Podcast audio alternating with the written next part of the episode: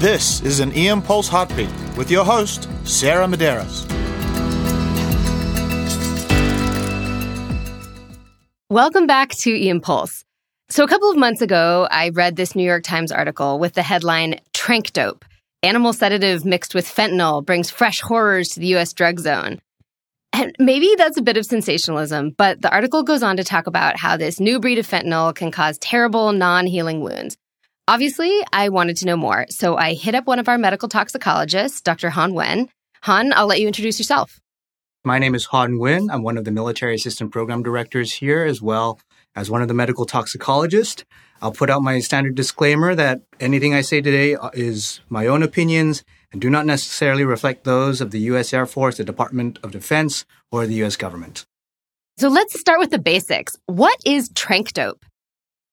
Tranq dope is a mixture of xylazine and fentanyl. According to unclassified DEA intelligence reports, tranq is used to refer to the xylazine portion, and dope seems to refer to opioid. It doesn't necessarily need to be fentanyl. If you want to know more about xylazine, it's officially used in veterinary medicine as a sedative. It was first made in 1962 by Bayer and was studied in humans but because of bad CNS depression and hypotension, those trials were stopped pretty quickly. So, why is it being added to fentanyl here or other opioids? Since their overall effects overlap, they're somewhat synergistic. Purportedly, it may act to enhance the high from the opioid or enable lower doses of the opioid for the same sedation or analgesia, or it may extend the effect overall people may unknowingly seek it out for some of those effects, but not actually know that xylazine's been added to their fentanyl. It's also relatively cheap. You can buy it on bulk and may increase profits from drug traffickers.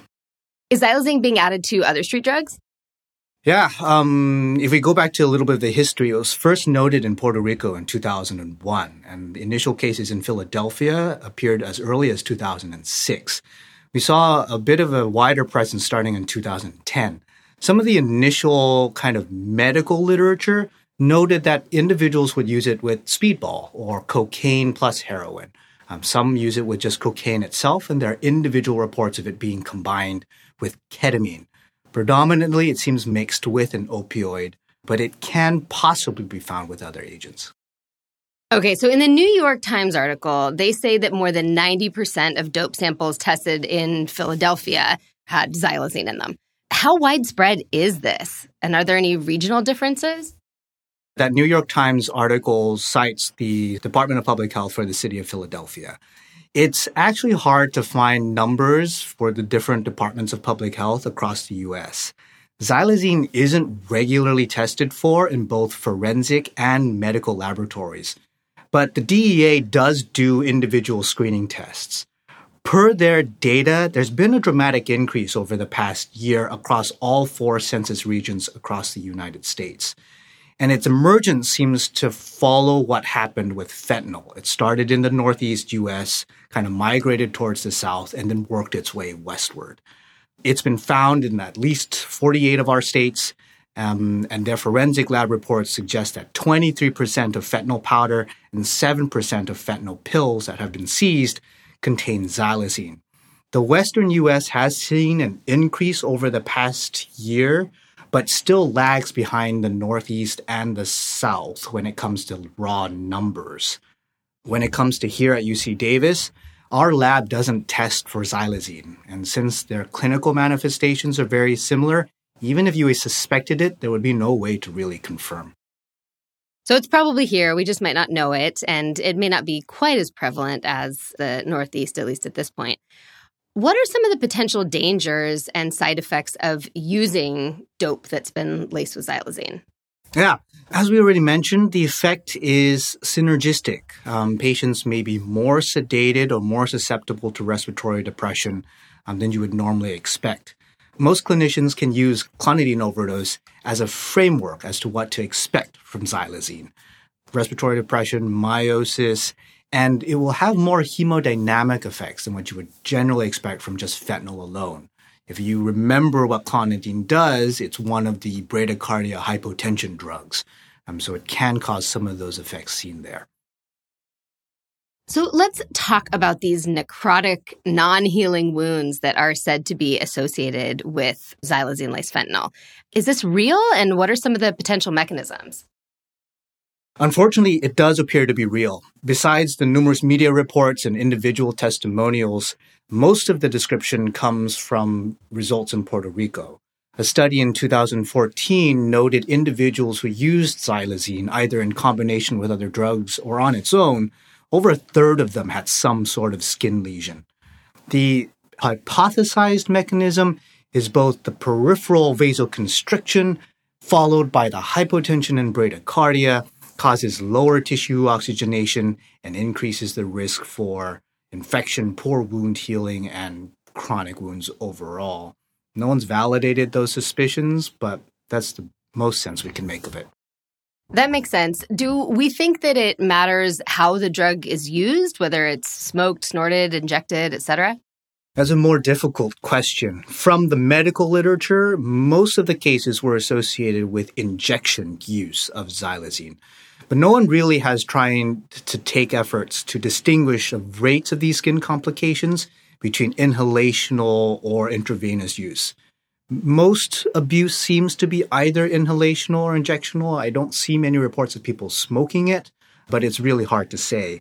No literature describes how long a person needs to use it, um, or if there's a threshold or length of time associated to when they will develop these lesions. Now, in the ED, we often see opioid use disorder presenting as either overdose or acute withdrawal. So let's start with that overdose presentation. Are there any specific challenges or complications to treating opioid overdose if we suspect xylazine's involved? Generally, no, but you may note a ineffectiveness of your naloxone. If you use clonidine as a correlate, maybe high doses of naloxone will affect the imidazolines the drug class in which xylazine is in, but you typically need doses perhaps greater than 10 milligrams. In adults, you're not going to use that dose. More recent reviews of xylazine show that doses of naloxone less than 2 milligrams will not affect the xylazine portion of it. I'm not saying that you should start extending and increasing your doses of naloxone, I would use it more so as you normally would for just the opioid. So that means titrate your naloxone to respiratory depression while being vigilant for withdrawal symptoms and using bag valve masking and intubation as you normally would. The thing that you may see a bit more of, as we kind of briefly mentioned, are the hemodynamic changes.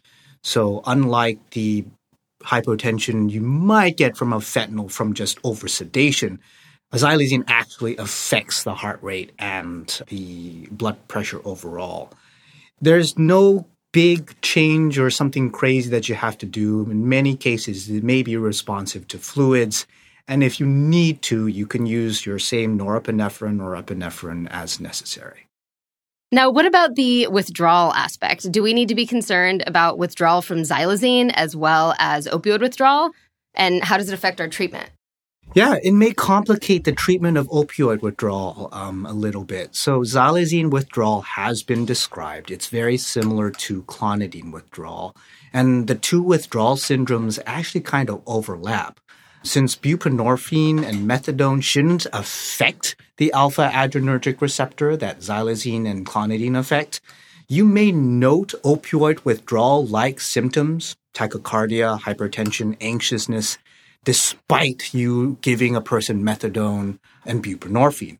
That being said, clonidine is an adjunct that's used in opioid withdrawal and should address the xylazine portion of things.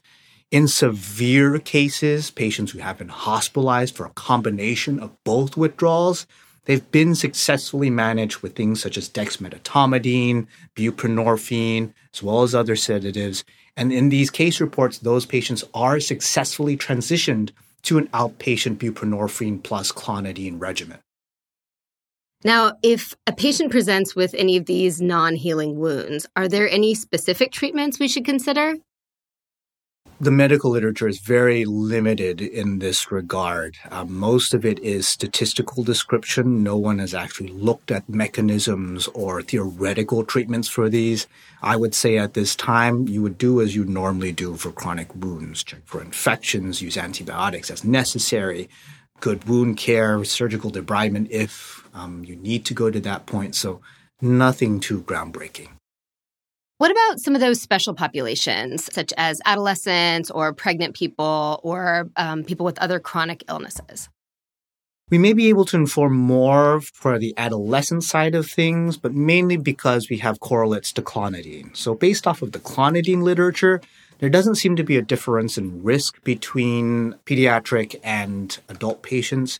You may be more willing to use high doses of naloxone to try to reverse things in a pediatric patient because they're not as at risk for opioid withdrawal, but that really is the only difference. When it comes to pregnant patients, I know the FDA is trying to move away from the letter categorizations, but clonidine is category C, so there's not much data there. And you'd probably be able to say the same thing for xylazine. The hypotension and bradycardia certainly will not help in a pregnant individual, but I don't believe there's anyone that's characterized if there's any increased risk for anything specific. When it comes to chronic illnesses, one can hypothesize that a person with peripheral vascular disease or diabetes is set up for worse complications if they use xylazine on top of everything, but that would be mainly conjecture at this point. So, how can we help educate our patients and help them stay safe if they're using street drugs that might contain xylazine? You may tell them that it seems to be an increasing part of our reality, if not already in the majority of the fentanyl supply. The DEA thinks that we may be underestimating its prevalence just because of those testing limitations that we have. You can't say with confidence that they will be able to avoid it. If Puerto Rico and Philadelphia are examples, then 90% adulteration may become our reality here in the Western US. If your patients are concerned about all of these unknowns, this might be your in to starting to motivate transitions to medication assisted therapy for opioid use disorder.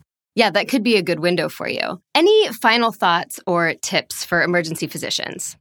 In general, what you're going to do day to day for an acute opioid overdose is not going to change much. Um, you may be more vigilant for vital signs changes, but you're going to do the same things you normally do.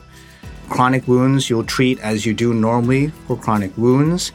I would emphasize that you should continue to encourage medication assisted therapy and substance use treatment.